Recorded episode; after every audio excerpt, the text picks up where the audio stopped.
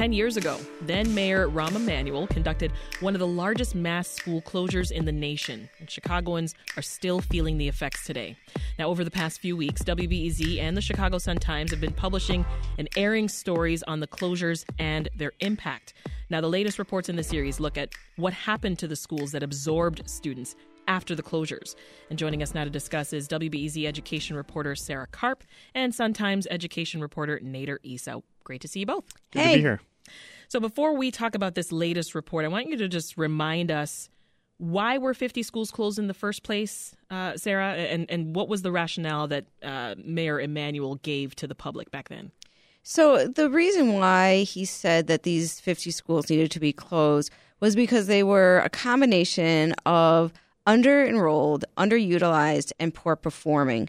And what he and um, then CEO Barbara Byrd-Bennett said was that what they wanted to do was to shift money from these schools so that they could better resource other schools.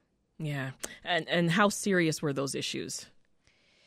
Well, they were serious. I mean, what what the, I can tell you what the school district said because there's a lot of controversy around it. But what they yeah. were saying is that, um, essentially, the school district had 500,000 seats for at the time 400,000 students. And so there was that mismatch. They also made note that a lot of the buildings were, you know, very, um, very much in need of repair and were old.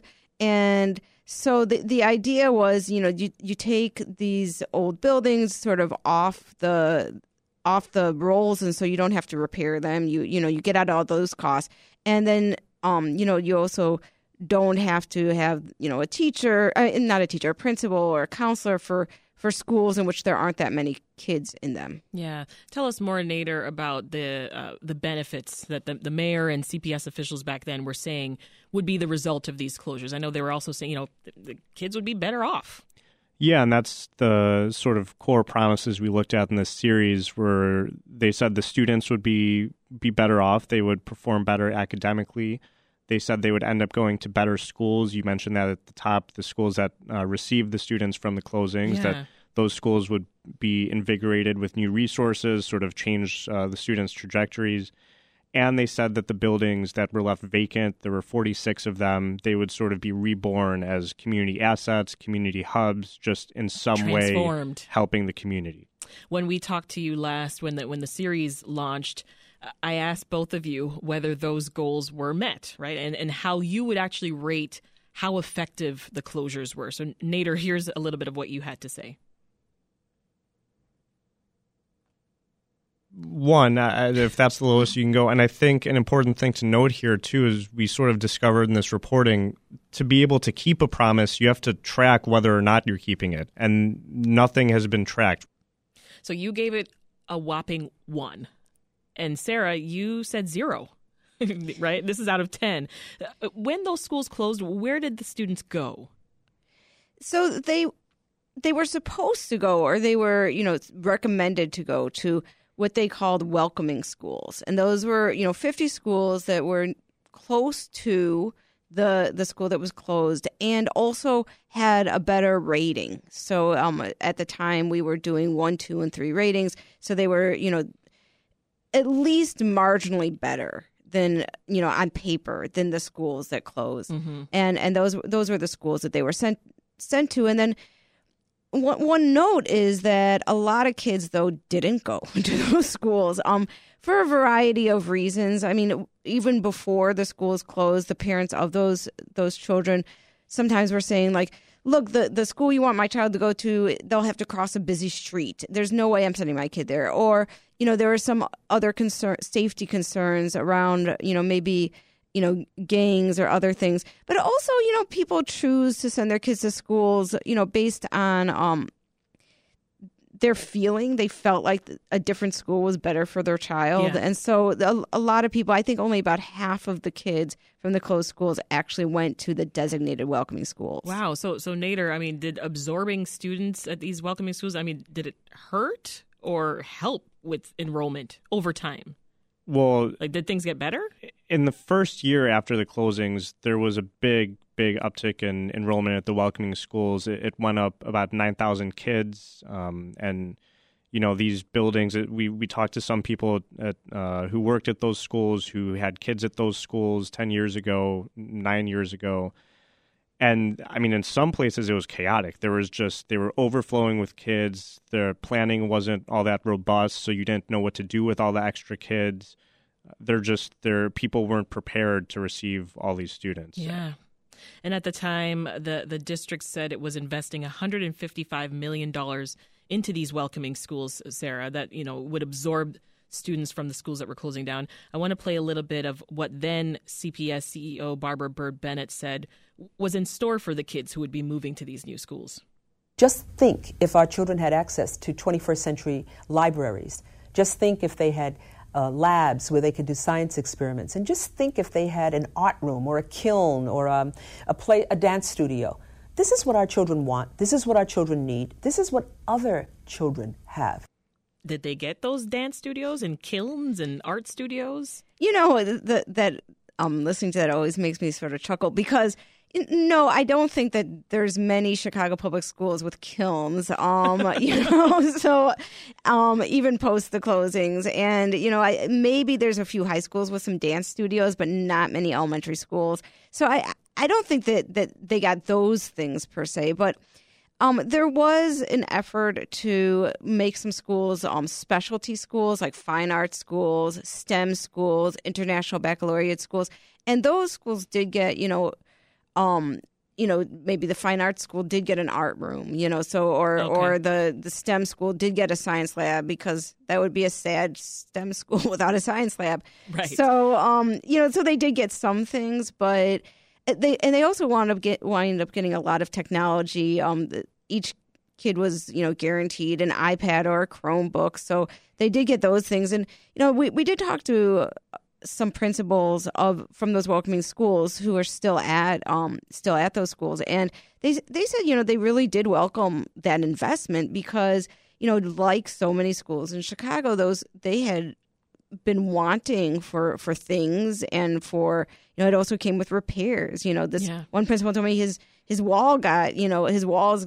had holes in them and they got you know plastered and repaired and you know that it took closing schools to do yeah. that so the 155 million did get used for some things. Yes, they did. And so let's talk about that that shifting around, right? They're moving around. Your, your findings showed, Nader, that more kids were changing schools often, even after the city closed the, the 50 schools. So I'm curious what impact that had on their academic success then. Well, you're right. They did they did transfer a little bit more often over the course of the rest of their academic career, and you sort of look at that practically speaking, these families, um, these parents of these kids, they had already picked a school. There, it's a lot of times it's like the school a couple blocks down. Uh, they can walk to it. They know a lot of people from the neighborhood there, and they were comfortable with it.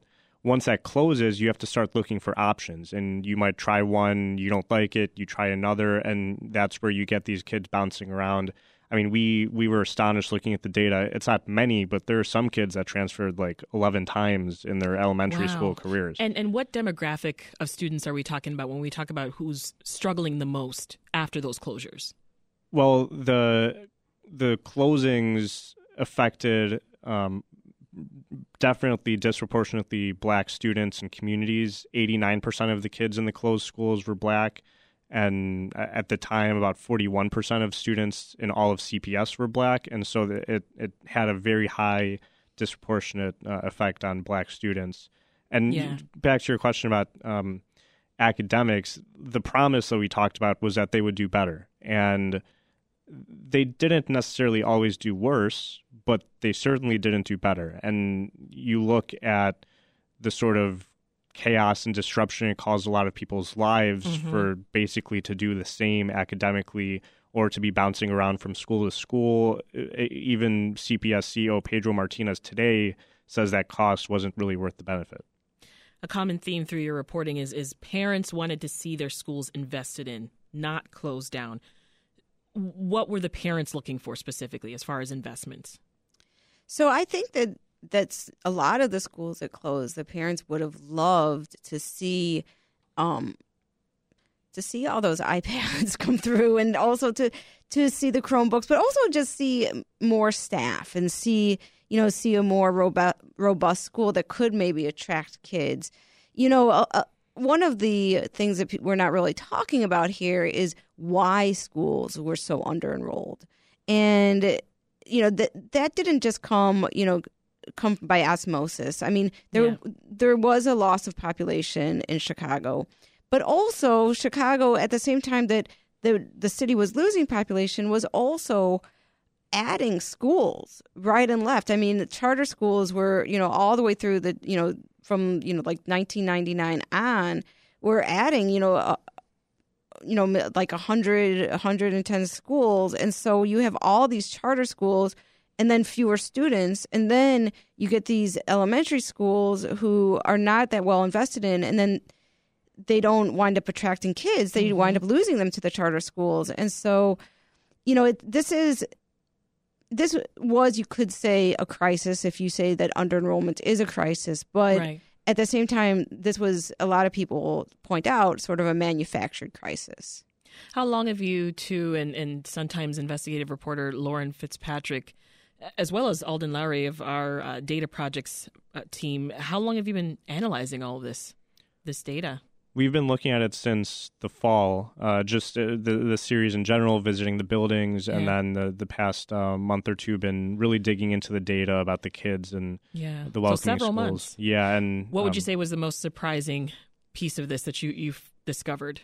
Because I mean, in all transparency, you were the one I think that did not cover this when it originally happened ten years ago, right, Nader? Yeah, I, I was not uh, had not yet started my career, so um, no, I I think I also want to mention Kate Grossman too. She's been uh, a big part of this BZ um, education editor. Um, it, it was it was sort of interesting to see just on paper playing out in data where kids went because mm-hmm. you, you sort of when we talk about 50 schools we talk about 13,646 students. We we talk about 49 welcoming schools. They're just a lot of numbers. Numbers, and yeah.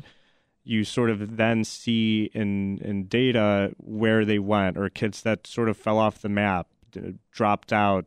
You there's no more record of them. Those them. numbers become people. Yeah, and right? and and then we go through and we talk to the people, we talk to families, kids, and we Sarah and I uh, went to this uh, school in Chatham a few weeks ago, and it, it's this big like cafeteria room. There's 30, 40 kids maybe. All of them, like a, a high percentage of them, we found in our reporting at that school had been uh, at a school that closed in in 2013, and they're now high school juniors, seniors you ask the room full of kids, and almost none of them remember that they were at a closed school. No one raises their hand. No one really thinks uh, mm. anything of it. And that's the thing that that I think strikes me a bit is they had so much change. They had they had all of this disruption, but for the littlest kids, they didn't really remember it. And then we talked to kids who were older at the time, fourth grade, fifth grade, right. sixth grade. It it really um, sticks with them. Right, and some of them, as your previous reporting uh, showed, I mean, some of them were speaking out too, right, and, and really being vocal. Uh, so we'll leave it there. I know that you're still working on the final part of your your series, and it's coming out this Thursday, right, Sarah? Right, and there might even be something after that. So okay. hold on. All right. the reporting continues. Sarah Karp is an education reporter for WBEZ, and Nader Issa is an education reporter for the Chicago Sun Times. Thank you both. Thank, Thank you. you.